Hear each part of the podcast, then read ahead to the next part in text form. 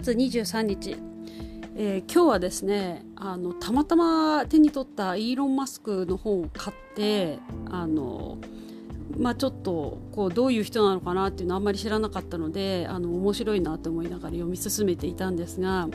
彼がね面白いなって思ったところがあったのはなんかあの面接をする時に必ず聞くことがあるらしくてそれがあの自分があの以前までにあの働いてたあの会社で、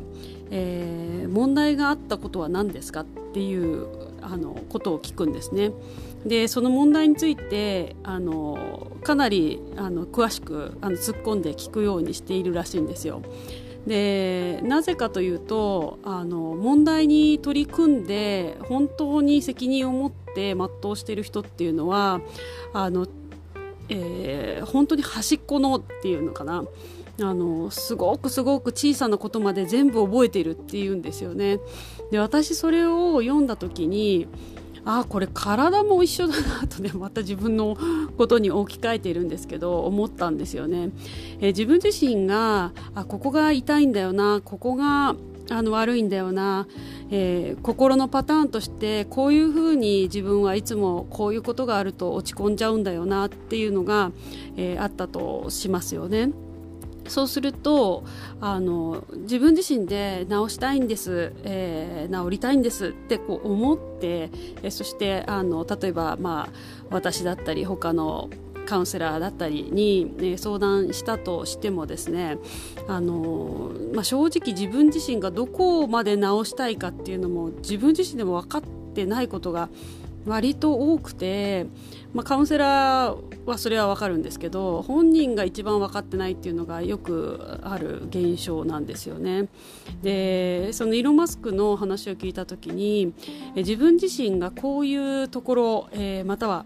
あのこれを直したいと思って何をしたかとか何を選択したか、えー、何を排除したかとか、えー、生活をこのように変えた、えー、だからこうなったっていうのを、え全部言える人って実は本当にいないんじゃないかなって思ってるんですよね。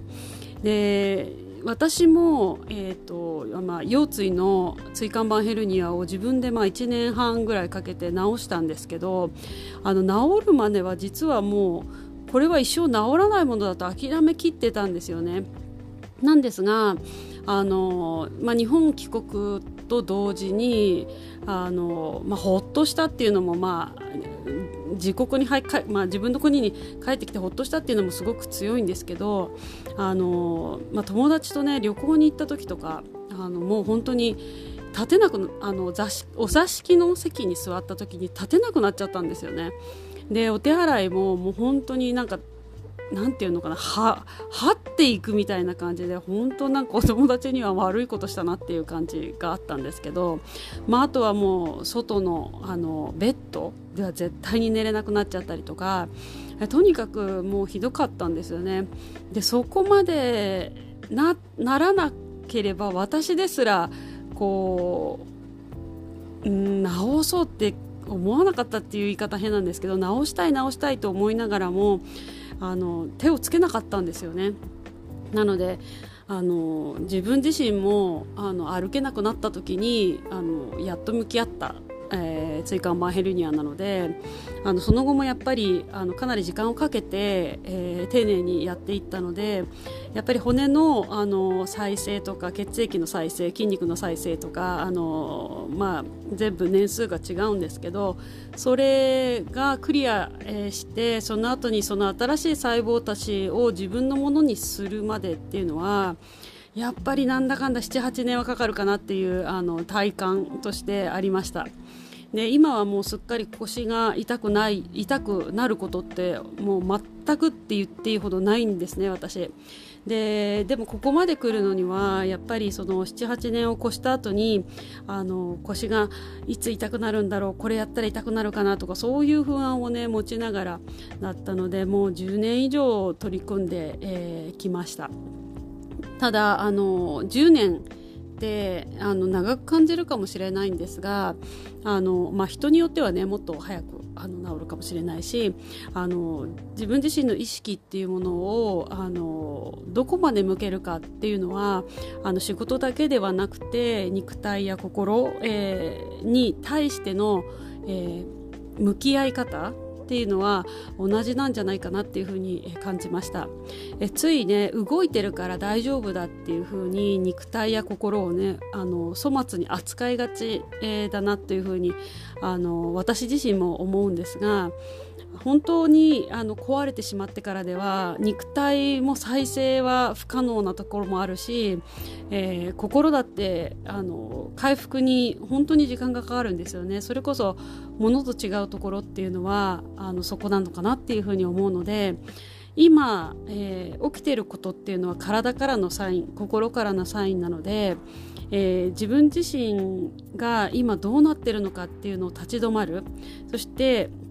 えー、言ってしまうとね一つニキビができてできたっていうだけで私は胃の調子大丈夫かなとかその場所によって、えー、何々取りすぎだなとかそういうのが分かるのであの生活習慣をあの見直したりとかするんですけどそのぐらいあの小さなことであのなんていうのかな意識をあのアンテナをね張り巡らせるぐらいの生活っていうのはあの窮屈ではなくて逆に、えー心地よいんですよね。なのであの何か先入観とかあのそういうことを意識すると辛いとか なんかあるかある方はですねあのぜひ、えー、一回ですね自分が今起こってるあの症状っていうものを紙に書き出してそれを逆算していくというかそれは何でなったのかとかどうしてこれがこうなったのかっていうのをね書いていくとねあのあじゃあちょっと生活の中でジュースいつも飲んでるけどやめようかなとかコーヒー8杯飲んでるけど3杯にしようかなとかそういったことをねどんどん自分自身であの自分が一番のあの先生になれるのでね是非、えー、意識してみてください。それではまたナマステ